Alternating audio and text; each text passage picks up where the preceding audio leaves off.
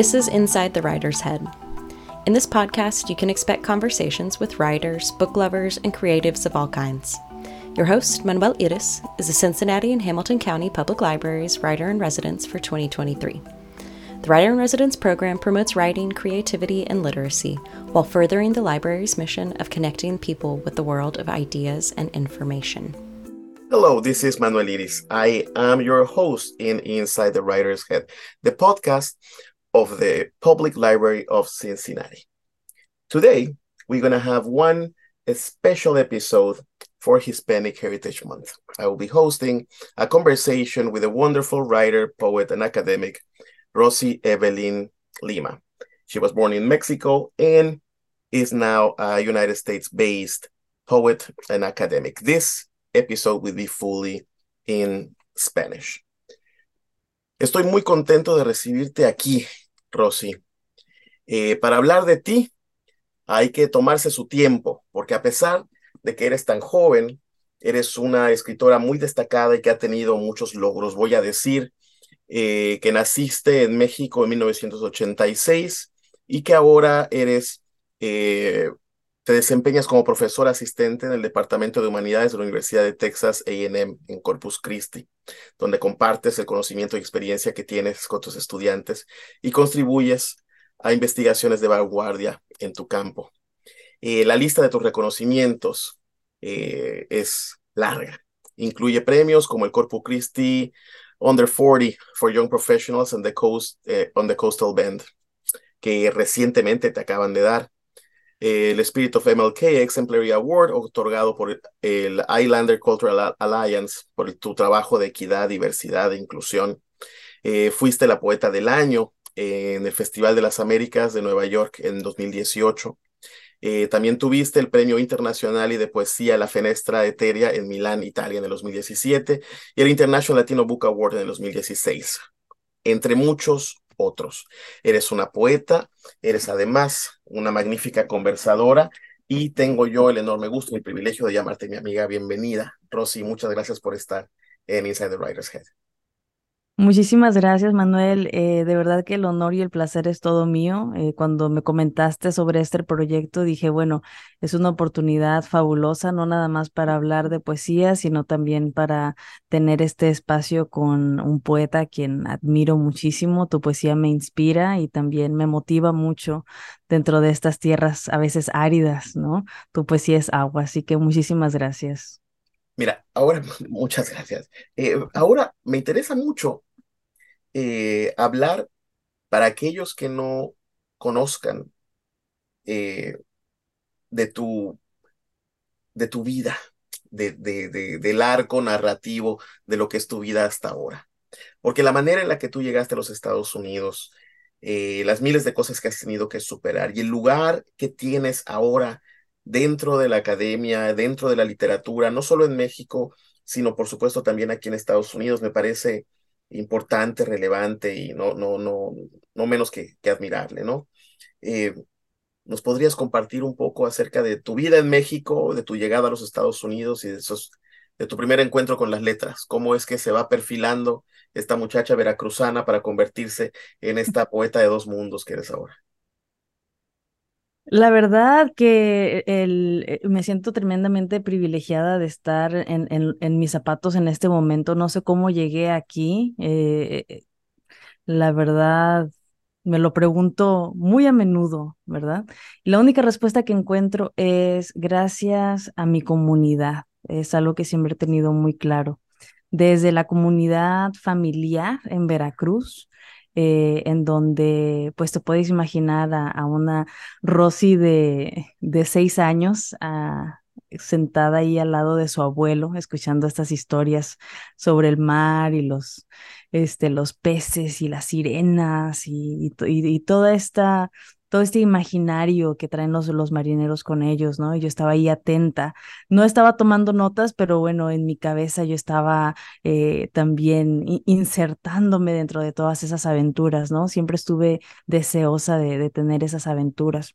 Mi abuelo fue quien sembró esa semilla, la semilla de la imaginación, de la posibilidad, ¿no?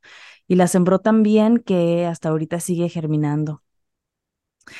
Eh, bueno, mi trayecto hacia los Estados Unidos fue un poquito menos glorioso, si lo podemos ver de esta manera. Este, llegué aquí como, como muchos inmigrantes, este, de una forma bastante, eh, pues, explosiva, ¿no? Cruzando, cruzando el río Bravo, que tiene su nombre porque se lo ganó a pulso. Es un río que en, en apariencia se ve muy tranquilo, ¿no? Uno no se para en, en esa orilla y no ve... tenías tú cuando cruzaste, Rosy? 13 años. 13 años. ¿Cruzaste con alguien en tu familia o cruzaste solo? Sí, con mi madre. Este, y recuerdo, recuerdo muy bien ese momento, este, y es algo que recordarlo y compartirlo me ha ayudado a superarlo, la verdad.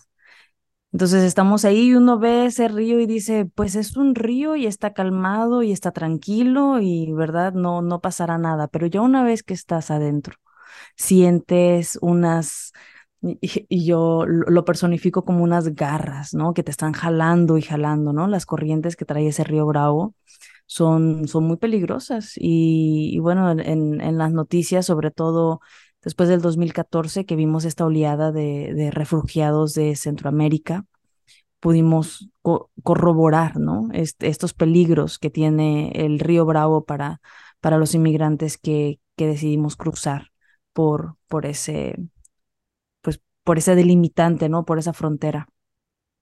Llegando, bueno, yo creo que esa, esa fuerza y ese impulso que, que necesité para salir del río es el mismo impulso que, que sigo teniendo a lo largo de, de mi vida. En, en todo lo que hago, creo que pongo, pongo ese mismo empuje y esas mismas ganas de, de salir y, y, y de no, de no quedarnos ahí estancados. Y eso es lo que he, seguido haciendo, ¿no? Mi mamá me dijo cuando me trajo aquí. Este, dicen, es un país de oportunidades. Así que hay que buscar las oportunidades y hay que tomarlas. Y eso eh, ha sido básicamente mi mantra y de verdad que sí, todas estas oportunidades que, que se han puesto en mi camino las he tomado, bueno, con, con alevosía, diría yo. No, veo yo una oportunidad y, y vamos por ella, este, en, en todo, ¿no? Y, y las oportunidades no nada más de hacer cosas, sino también las oportunidades de ver poesía eh, en tu alrededor. Esas oportunidades también, ¿no? Llegan y tú como poeta sabes, si llega la poesía a ti y tú no le das la mano, la poesía se va. Se va. Yo, yo te quería preguntar, ahora hablando de esto, precisamente, de- de- del modo en que cruzaste, eh, y después de esta decisión de convertirte en poeta, ¿no? Porque Mm, uno piensa, bueno, voy a cruzar porque quiero, no lo sé, algo mejor para mí, quiero un trabajo, estabilidad económica, y uno se decide mm. por el lucrativo negocio de la poesía. O sea, ¿en qué, en qué momento dijiste, bueno, todo esto fue para dedicarme a la poesía porque ahí hay un dineral? Eh, a- Ese es el business al que yo me quiero dedicar. Sí, la verdad es que, eh, eh, bueno, como familia inmigrante, todos hemos escuchado, bueno, a ver, pero ¿y cómo vas a, cómo vas a comer, no? Migrante o no. Exacto, exacto.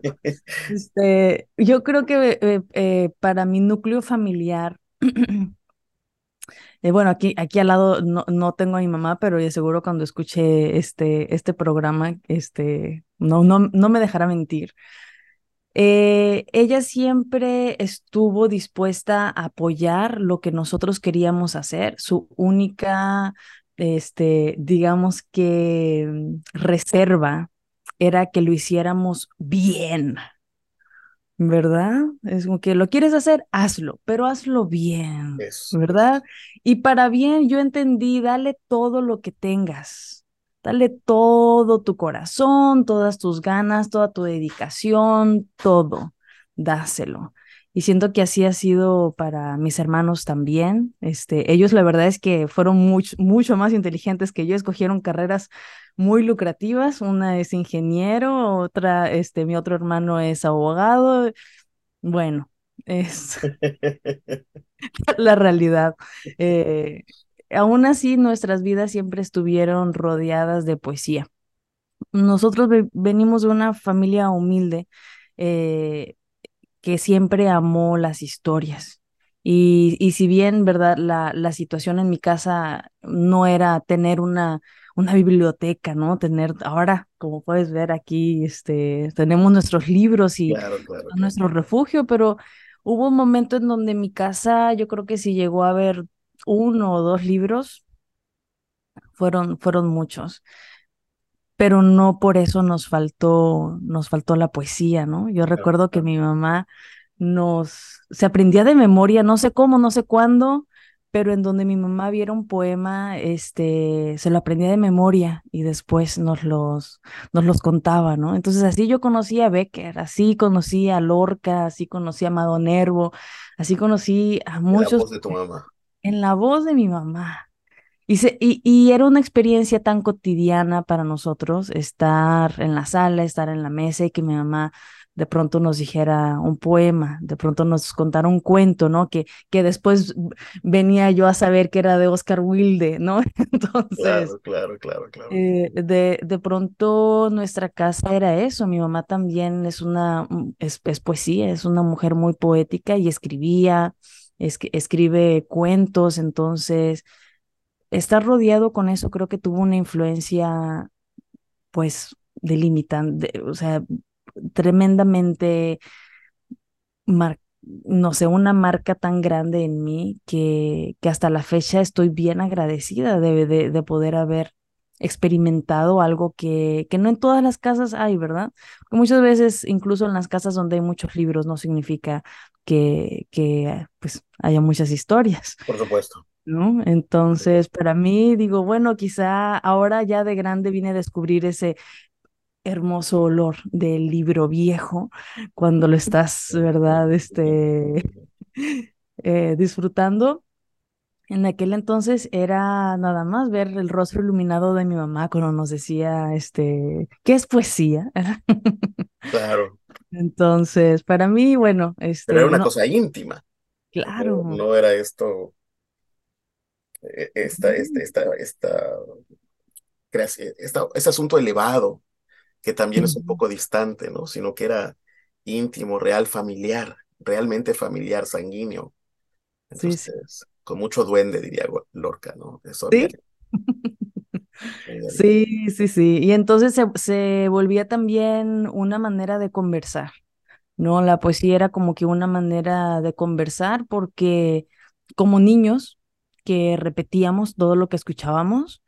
Eh, pues yo me sé también de memoria muchos poemas que de otra manera he leído en libros y de pronto digo, ah, este poema, no, apenas acabo de estar en la biblioteca de Vasconcelos, en, en la Ciudad de México, ¿no?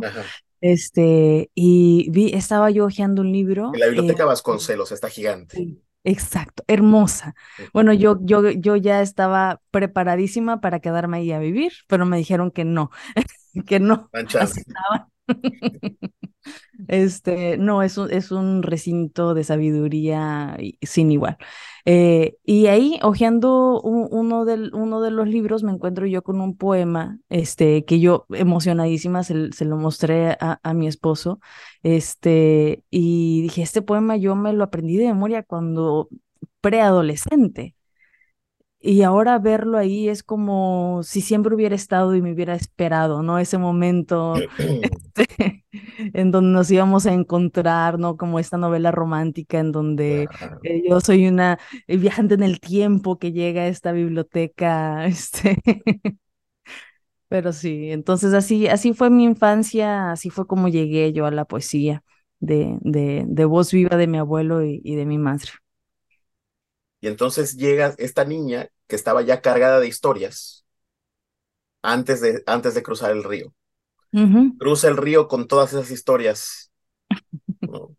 Y cuando llegas a este lado del río, esas historias siguen ahí y salen de ti, como dijiste hace rato, ¿no? Germinan y florecen, y salen, ¿no? Y me salvan. Manuel, me salvan. ¿Cómo? ¿De qué manera? Este, me salvan la vida y me salvan de una soledad que quizá una soledad de la que se habla muy poco cuando llegamos a, a este país. Se siente mucho, pero se habla poco. Y, y hablo de, de el aislamiento que sufren, sobre todo los niños y adolescentes cuando, cuando llegamos a, a este país, en entender el idioma, este, con nuestras propias reservas sobre el mundo, ¿no? Yo, yo de adolescente. este, entonces, para mí tener ese, esa conexión con, con la palabra me, me salva, me, me, me da un, me da un vehículo para poder expresar y encontrarme y realmente digerir, ¿no? Todo lo que estaba viviendo en ese momento, este, también desde un lugar muy seguro porque pues yo veía todo el sacrificio que hacían este mis padres, sobre todo mi mamá estando en este país, entonces no no sentía yo la la autoridad como para reclamar, así como que me siento tremendamente sola, no puedo hablar con nadie, nadie me entiende, este, no me hallo en este lugar. Yo tampoco me puedo quejar. Exacto, tampoco, tampoco puedo rezongar, como diría exacto, mi mamá. Exacto. Este, ¿no? Y entonces yo veía dentro de todo este orden que, que bueno, los inmigrantes que venimos de, lo, de países latinoamericanos, ¿no? Nuestras calles son muy orgánicas. Las calles, sí. yo, yo me imagino que, las, que la calle nació y decidió lo que quería hacer y a dónde quería llegar. Y ya después llegamos nosotros a decidir, ¿no? Entonces llegamos a este lugar en donde las calles tienen, este, las casas tienen la misma distancia desde la calle hasta la puerta, donde todas estas calles están derechitas y donde uno se ajusta a la calle y no las calles a la gente. Exacto. Exacto. Sí, sí, Así no, es. entonces todo este orden eh, visual y de pronto todas, todas estas emociones eh, pues enmarañadas por dentro, ¿no? Entonces, básicamente con la poesía, que yo no sabía que estaba escribiendo poesía en ese momento, pero con la escritura es como cuando vas desenredando el hilo, ¿no? Ah, ok, ya, eh, si bien a lo mejor todavía no lo entiendo, ya lo puedo, lo puedo ver, puedo ver este proceso y puedo aceptarlo y puedo quererlo.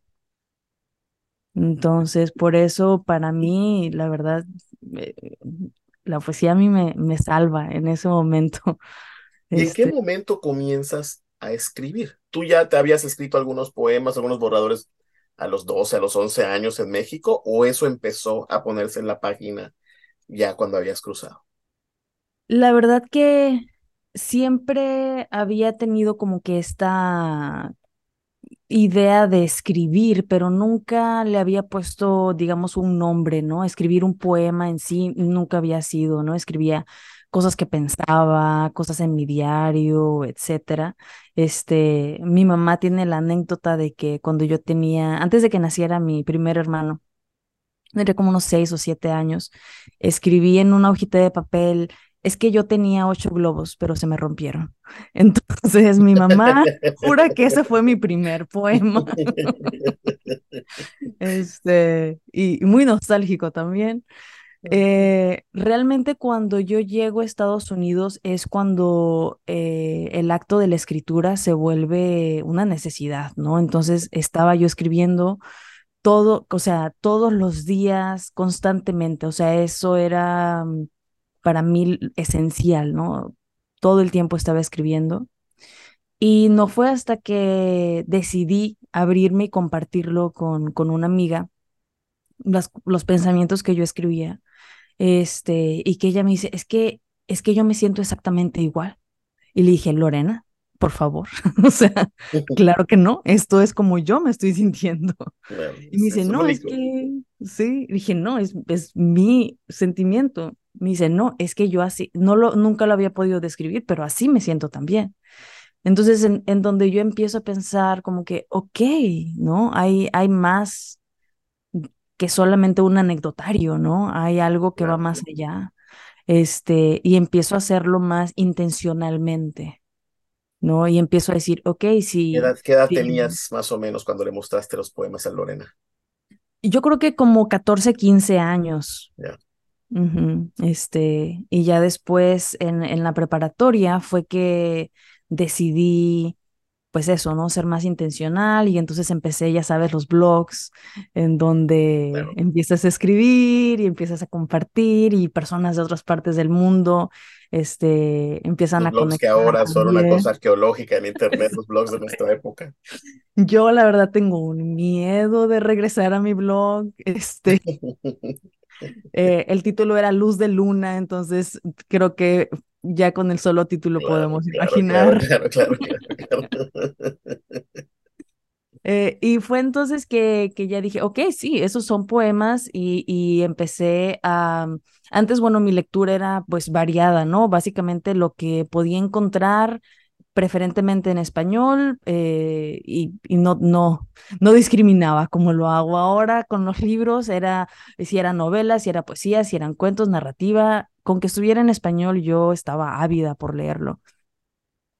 Y cuando empecé a, a, decir, no, eso es lo que, eso es lo que me gusta, esto es lo que quiero, empecé a buscar, ¿no? Libros de poesía, este, ¿no? Que, con los que pudiera yo nutrirme en ese aspecto. Y nada, mi primer publicación fue a los 17 años en, en una antología poética y desde entonces ¿Publicada dónde? eh, la publicó una plataforma que se llamaba Poetry Poem y hacían esas antologías, ¿no? En donde pues las personas de cualquier parte de, de Estados Unidos podía mandar. ¿Y esto era en español o en inglés? Lo que En inglés. O sea, ¿tú comenzaste a escribir en inglés? no, yo empecé a escribir en español, pero no sabía de lugares en Estados Unidos en donde pudiera publicar. español. Así que dije, pues vamos a, vamos a intentarlo, ¿no? Este, y la verdad es que mi, mi poesía como buena adolescente era muy, muy triste y oscura, ¿no? Entonces este poema, recuerdo las primeras líneas que decían, My world, my history, the place in which I live, a life of misery. Entonces, Dios. sí, ¿no? Y si le sigo, no, este, pero ese fue mi, mi primer poema y lo tuve, lo tuve que escribir en español con el propósito de, de publicarlo y hasta cierto punto fue como mi prueba de fuego, ¿no? Porque yo tenía pues esta mm, inseguridad sobre, sobre si lo que escribía, como todos, ¿verdad? Sí. Sobre si lo que escribía valía de algo en este mundo tan, tan poblado de otras ideas y otros poetas, etcétera. Entonces, para mí fue, fue un paso importante y desde entonces me, me tomé a la tarea de seguirlo haciendo. Ahora, ahora que escuchábamos esto, voy a- la siguiente pregunta nos lleva un poco al, al- al presente, que es el futuro de la historia que estás contando, y, eh, pero tiene que ver con, con tu relación con el idioma, porque eso es algo, Ujú, ahora que, que grabamos este capítulo para el mes de la herencia hispana, eh, y que es un capítulo en español en un podcast que normalmente está en inglés, ¿no? Eh, la relación con el idioma como parte de la identidad para un escritor que como tú o como yo nació allá, pero escribe aquí, eh, no necesariamente es la misma. Yo, yo me he dado cuenta que diferentes escritores hispanos radicados en Estados Unidos tienen una diferente relación con el idioma. Eh, yo he conocido a muchos escritores que, que, que cuando escriben, por ejemplo, mezclan los dos idiomas. Yo personalmente no puedo, me encantaría, pero no me sale, ¿no? Eh, hay escritores que escriben primero en español, otros que no les importa empezar a escribir en inglés. ¿Cómo es tu relación con el idioma y qué significa para ti esa, esa relación? Con el idioma español, quiero decir, con los dos, con español y inglés. Creo que mi, la, la relación que tengo con el idioma ha cambiado, ah, eh, siento que también como ha cambiado mi identidad. Entonces, al principio, cuando yo llegué a Estados Unidos, yo me, me apliqué mucho a aprender el idioma eh, de manera escrita este, y leída. O sea, yo, le, eh, eh, yo aprendí a leer y, y a escribir el inglés muchísimos años, añísimos antes de lo que yo pude hablarlo. Entonces, esto representaba un serio problema porque entonces, pues, el- la escuela me quería mantener en, en estas clases de inglés como segundo idioma, ¿no? Yo ya estaba leyendo a, como a un muy buen nivel, al, nivel no estaba pasando yo todos mis exámenes escritos, porque bueno, este, los exámenes de escritura y de lectura como si fueran nada, pero aún así no me querían sacar de esas clases porque no tenía yo la producción, ¿verdad? Pero entendía todo lo que se te decía. Eh, lo, hablar. Exacto. Y yo creo que eso como, como lingüista sé que es algo psicológico.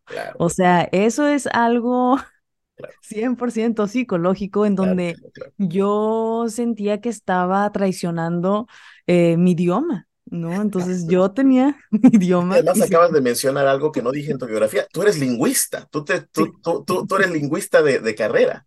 O sea, esta muchacha que no podía hablar, pero que entendía lo escrito y que podía escribir, Luego termina siendo lingüista dando clase en la Universidad Americana. Sí, sí, sí.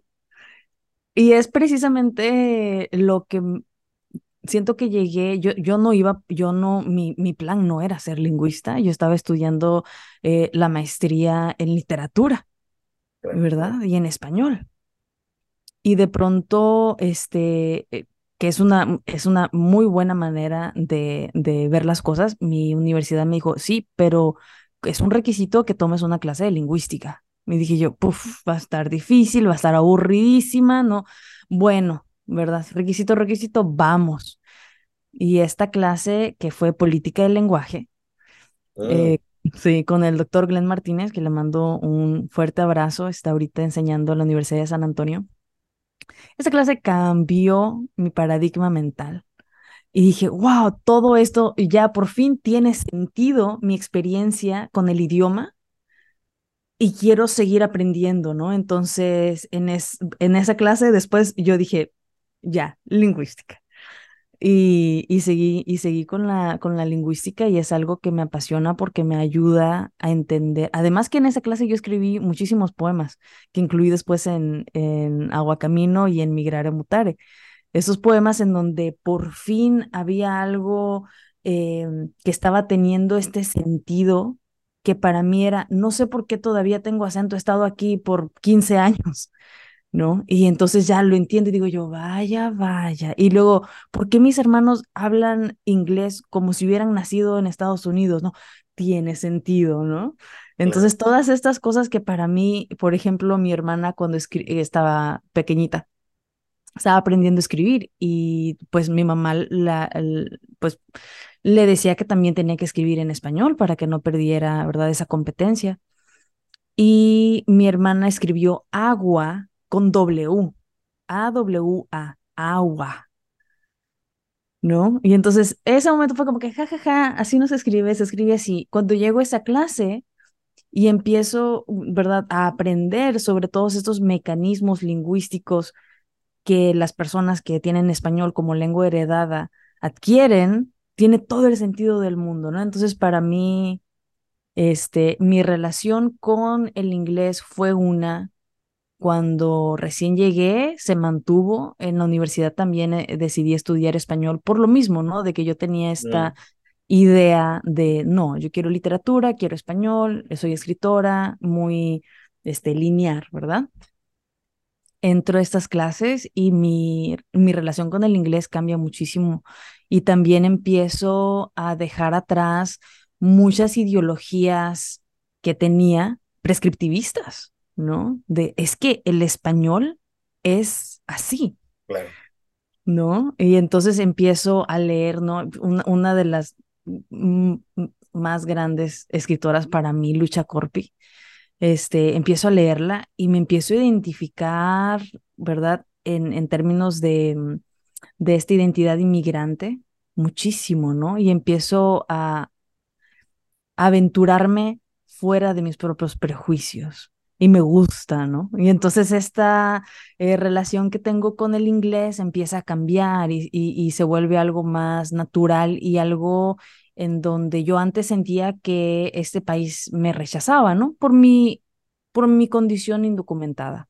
Claro. ¿no? Entonces, y después empiezo a ver como que no, hay toda una comunidad, hay toda una este, amalgama de identidades en donde también está la mía, en donde también me puedo encontrar y, y me acepta y puedo yo ser quien yo soy sin tener que estar tratando de hablar sin acento. Entonces, ahí empieza a cambiar. Y ya ahorita, la verdad, mi, mi relación con, con el inglés es muy saludable, diría yo. Este, mis clases enseño traducción también y dentro de mis clases abordamos pues estas situaciones en donde somos, eh, ¿verdad? Profesionistas al servicio de, de otras personas. ¿No? En lugar de que sea una situación de este salvavidas, ¿no? Muchas veces, oh, bueno, sin el, sin el traductor, ¿qué puede hacer esta comunidad? No, el traductor tiene que adaptarse a las necesidades de la comunidad. Entonces, siento que ese fue mi encuentro. Sin embargo, dentro de la poesía, siento que la poesía todavía tiene esta, este lugar que, que, no se ha movido en el español. No, hasta ahorita yo escribo, yo diría un 95% en español, este, poesía, ¿no? Sí he llegado a escribir algunos poemas que raramente han venido en inglés. Y a pesar también de ser traductora, no, no traduzco mi propia poesía. Siempre ha habido este, buenas almas que han decidido traducir trabajos, porque yo la verdad, yo llego a uno de mis poemas y en primer lugar siento que al momento de, de, hacer la traducción, digo, es que no, no, no es así, y empiezo, o sea, se vuelve otro poema absolutamente, entonces digo, es, es demasiado, mejor vamos a dejar que alguien con otros ojos, ¿verdad?, lleguen a ese poema, y aún así también siento que el poema es, es otro, es, diferente. Y bueno, cuando hablas, cuando hablas tú de, de, tu relación con ambos idiomas, de tu raigambre en, la, en, el español, pero de tu saludable ahora eh, relación con el inglés, que además dominaste primero como buena escritora de manera escrita y luego eh, eh, de manera oral. Te quiero preguntar ahora, ¿de cuál es tu relación escritural? ¿Cómo, cómo, cómo, cómo tú ves eh, tu obra y la lectura de tu obra y, cómo ha evolucionado esto en México y en Estados Unidos. Para hablar solamente de estos dos países, eres una autora que ha sido premiada en Italia también y en otros lados, pero hablemos de México y Estados Unidos, siendo que son los dos países en los que habitas. ¿no? Eh, ¿Cómo te ves tú como parte de una literatura y de la otra? Siento que esa... Siento que esa es una pregunta difícil de responder para mí porque yo hasta el 2018, en primer lugar, estuve indocumentada por la mayor parte de mi juventud. Entonces, para mí, tanto participar en festivales en Latinoamérica o en cualquier lugar de Estados Unidos que no fuera. Exacto. Entonces, para mí, este, digamos que la manera en la que me, me involucré o la manera en la que no me pude involucrar con la literatura o con, con esas esferas literarias en, en mi país, este, pues siento que ha, ha continuado, ¿verdad? Yo hasta el, hasta el 2018 tenía DACA y como DACA, pues podía viajar dentro de los Estados Unidos, que eso, ¿verdad? Fue, fue de mucha ayuda. Pero realmente pues viajar a cualquier parte que no fuera Estados Unidos, pues era un problema grave porque yo tenía que pedir el, el advance parole, ¿no? Pedir un, un permiso de, de, entrada que no me garantizaba que me dejaran regresar a los Estados Unidos. Siempre era un riesgo. Exacto. Entonces, la verdad es que mi, mi relación en, en ese aspecto siento que hay, hay, mucho que mejorar. Afortunadamente, bueno, tengo a personas que, que han estado cuidando ese aspecto, ¿no? Buenos amigos, eh, mecenas dentro de la literatura que me incluyen, que, que me hacen parte, o personas que se encontraron con mi obra y, y de pronto escribieron algún artículo, este, hicieron, hicieron que mi obra tuviera esta relevancia en, en mi país, que es algo que yo agradezco de todo corazón. En Estados Unidos, siendo que soy una escritora que escribe en español, también ha sido, ha sido un trayecto difícil, la verdad, uh, sobre todo porque una vez más, pues yo no, no tenía esa facilidad de, de viajar, ¿no? Entonces, yo, mi venganza fue que eh, hice FEIPOL, Festival Internacional de este, Poesía Latinoamericana, por tres años. Y fue, digo Para traerte al mundo a ti. Exacto. Eso fue lo que hice. Yo no podía, yo la verdad es que yo escucho y aprendo. Si la montaña no puede, como si Mahoma no puede ir a la montaña, que en la montaña venga Mahoma. Y eso fue Feipol para mí. Feipol fue decir, no me puedo esperar a que yo a, poder viajar a México a conocer, no sé, a este Saúl Ibargoyen o, o, no puedo ir a, California a conocer a Lucha Corpi, pues vengan, ¿no? Este, y entonces así fue como pude traer y conocer a muchos poetas eh, que admiraba, a, muchas voces que yo quería ver, ¿no? Porque una cosa es escuchar por que YouTube o, leer en los libros, pero tener ese, ese contacto, ¿no? Yo estaba muy ansiosa de poder tener ese contacto y eso fue FEIPOL, fue este espacio en donde este, pude convivir y conocer a muchos escritores que de otra manera pues no, no hubiera sido posible. Algo que es muy interesante eh, de ti es que no solamente eres una autora, sino que además eh, eres el, motor y el centro de muchos proyectos diferentes, o sea, proyectos editoriales, proyectos de divulgación, proyectos eh, como el festival. Eh, yo no sé cuántas horas tienen tus días, pero parecen tener más de 24. Estás haciendo muchas cosas todo el tiempo y está, estás siempre trabajando eh, no solamente en lo literario, sino en el activismo también, ¿no? Mm a mí me parece que es, es, es muy importante reconocer el trabajo de gente como tú, porque además no son muchos ni son muchas. Y, y yo creo que eh, me dan ganas de preguntarte, ¿de dónde sale toda la energía que hace falta para hacer todas estas cosas que siempre están relacionadas, pero que son de índoles tan diferentes? O sea, hay, una editorial, una revista, un festival de poesía, proyectos que tienen que ver con investigación, con lingüística. Eh, además, tú siendo maestra, lo cual implica todas las cosas que tienen que ver con la docencia, ¿no? Em, ¿En qué momento tú te diste cuenta de que, de que empezaste a, a, hacer tantas cosas al mismo tiempo, Rosy?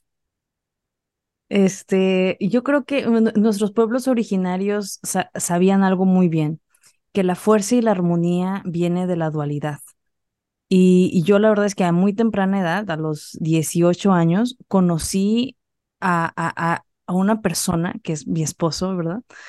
Y, y, siento que con él muchas de las cosas que yo he soñado se han hecho posibles. Y no lo digo esto por, este, por halagar, pero realmente eh, me encontré con una persona que cada que yo decía, ¿sabes qué? Hay que hacer, hay que hacer una editorial, ¿no? Este, me decía, ¿pero cómo? Pues encontraremos la manera. Bueno, no, la encontraremos, ¿no? Este, y de, de esa manera creo que eh, no ha sido un esfuerzo que, que, que haga yo sola desde, desde un cuarto oscuro, ¿no? Es un esfuerzo que viene de un agradecimiento hacia mi comunidad, primero. Eh, los dos tenemos eso muy en claro, ¿no? no sé, somos, somos productos de, de, una comunidad luchona, ¿no? Nuestros padres llegan aquí, los padres de Gerald también son inmigrantes, nuestros padres llegan y, y, y, nos lo dan todo, ¿no? Dejan todo y nos lo dan todo. En un país eh, en donde nosotros hemos encontrado, sí, muchas oportunidades, pero también muchos obstáculos. Entonces, cuando nosotros entramos a este mundo de, de las letras, nosotros pues vemos también estas cosas que hacen falta, ¿no? Como la promoción de la literatura escrita en español desde Estados Unidos. Eh, y ese es nuestro motor, ¿no? Nosotros vemos eh, eh, Gerald también fue maestro por 15 años, entonces vemos esa necesidad que tienen nuestros jóvenes de tener literatura con la que se puedan conectar que sea culturalmente relevante y decimos, pero es que ¿dónde, no? Entonces no hay, pues vamos a, vamos a hacerla, vamos a buscar a los autores, vamos a, a publicarle esos libros que se necesitan, vamos a hacer que lleguen a sus manos.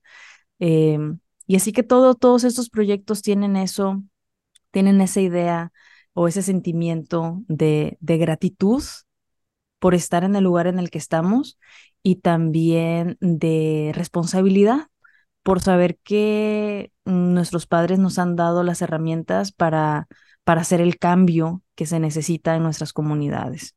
Entonces, esa es la, la visión que tenemos y, y ahí nos estamos echando porras mutuamente. Cada, con cada proyecto es como que no, si, este, si, se puede, como lo hacemos. Eh, tenemos muchos aliados, la verdad, afortunadamente. En nuestros proyectos siempre, siempre hay aliados que, que se suman ¿no? Entonces, ¿qué más podemos pedir? Siento yo, tenemos, tenemos a nuestra comunidad, tenemos un propósito, tenemos esta armonía dentro de nuestra dualidad y no sé, hasta ahorita las cosas no han sido fáciles, pero han sido un premio para nuestro, para nuestro matrimonio. Creo que ha sido algo que nos ha, ha mantenido muy unidos y, este, y seguimos haciendo lo que amamos, así que. Qué respuesta tan bonita, Rosy. Ojalá mucha gente más nos diera respuestas como esta. Porque además yo creo que, que, que, tu respuesta encierra algo muy importante, que es el, el eh, este muy hermoso y, yo creo que, que necesario sentimiento de, de estar agradecido, ¿no? Em, obviamente con, con, con, Gerald, con tu esposo, pero, pero con la comunidad, con tus papás, saber que una persona como tú, que ha logrado tantas cosas como tú, que está en el lugar que estás ahora, eh, no se olvida de toda la gente que ha ayudado para que uno llegue a donde está, mm, ¿no? Mm. Y eso, eso, eso es importante y me parece que, que es muy bello ver eh, cuando, cuando sucede. De modo que te, te agradezco esta, esta respuesta tan honesta y tan humana y tan, tan de verdad.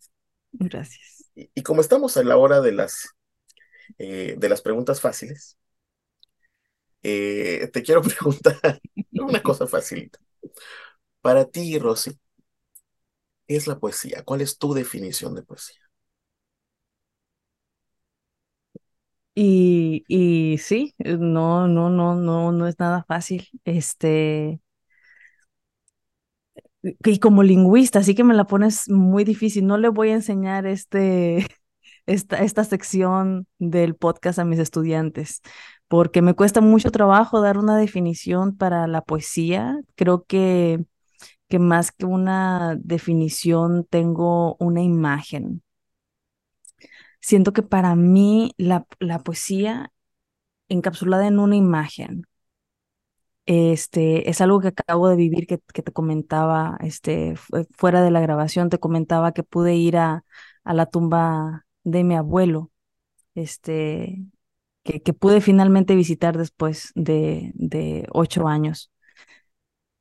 Y estando ahí, le, le leí muchos de los poemas que le he escrito este, después de su muerte.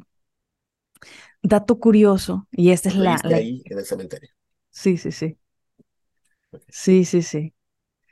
Y dato curioso, eh, y esta es la imagen de, de, que tengo yo de la poesía, de la tumba de mi abuelo, de, en, en, en el lado de, de, la cabeza de la tumba, nació una ceiba. Ah. Y para mí, este, claro, cuando nació, mi prima Iris me mandó fotografías y estaba, estaba echando flor cuando me mandó la, la fotografía. Y yo soñaba, yo decía, un día voy a, pues sí, voy a ir a ver la tumba de mi abuelo y, y, y, a ver la ceiba. Cuando fui la ceiba ya tenía las florecitas hechas algodón, ¿verdad?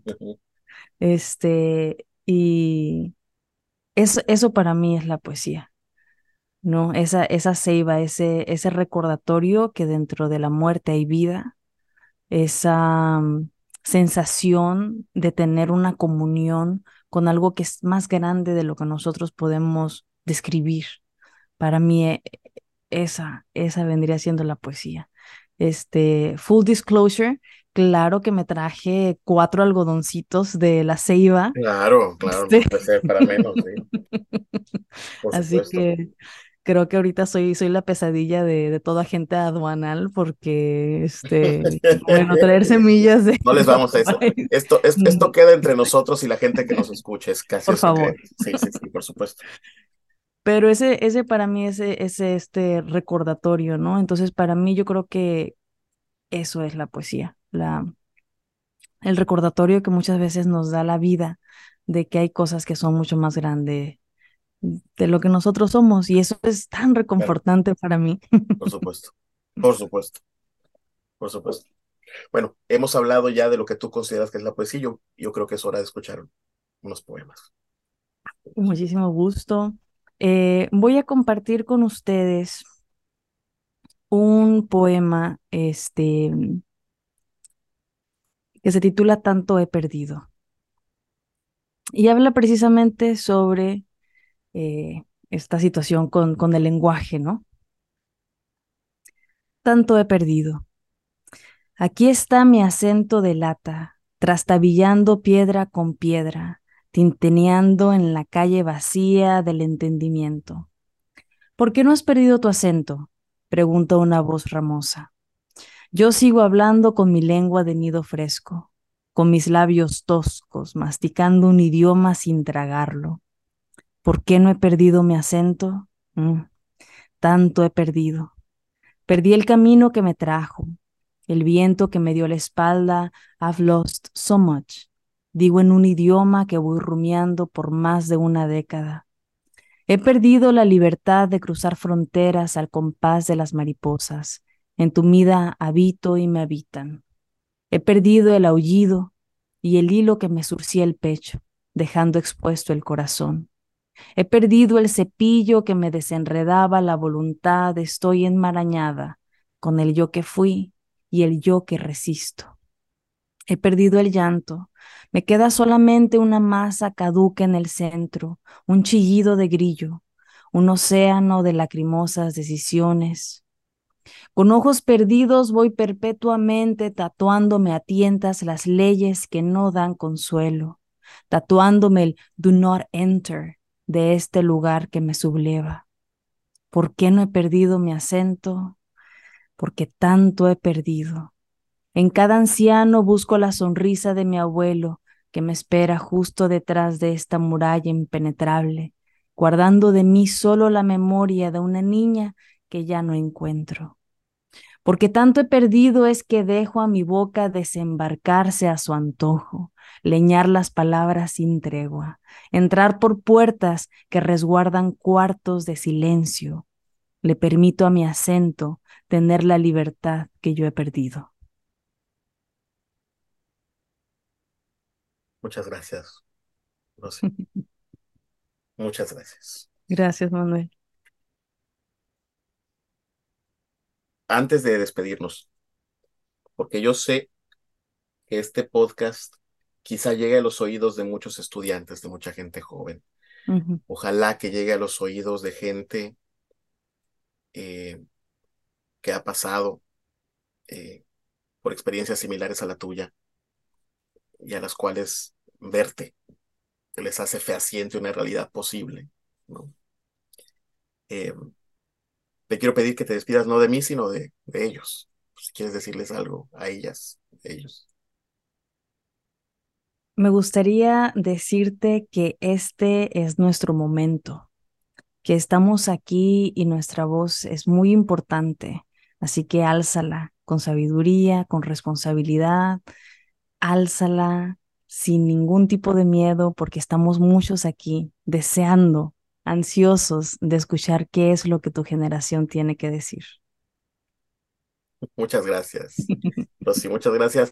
Un abrazo muy grande, como siempre, como siempre, como cada vez que platicamos, es un gustazo. Eh, y bueno, esta me parece que es una hermosísima manera de celebrar el mes de la herencia hispana, el mes del orgullo hispano, porque además lo celebro con un orgullo hispano, como tú. Un abrazo. Muchísimas gracias, Manuel. Un placer haber compartido contigo y mucho éxito en todo lo que haces. Igualmente, igualmente. This has been Inside the Writer's Head. We hope you'll keep joining us for in depth conversations with writers and other lovers of books, journalism, libraries, and the literary arts. The Writer in Residence program is made possible through the support of the Library Foundation. Learn more about the program and upcoming events at chpl.org/wir. Thanks for listening.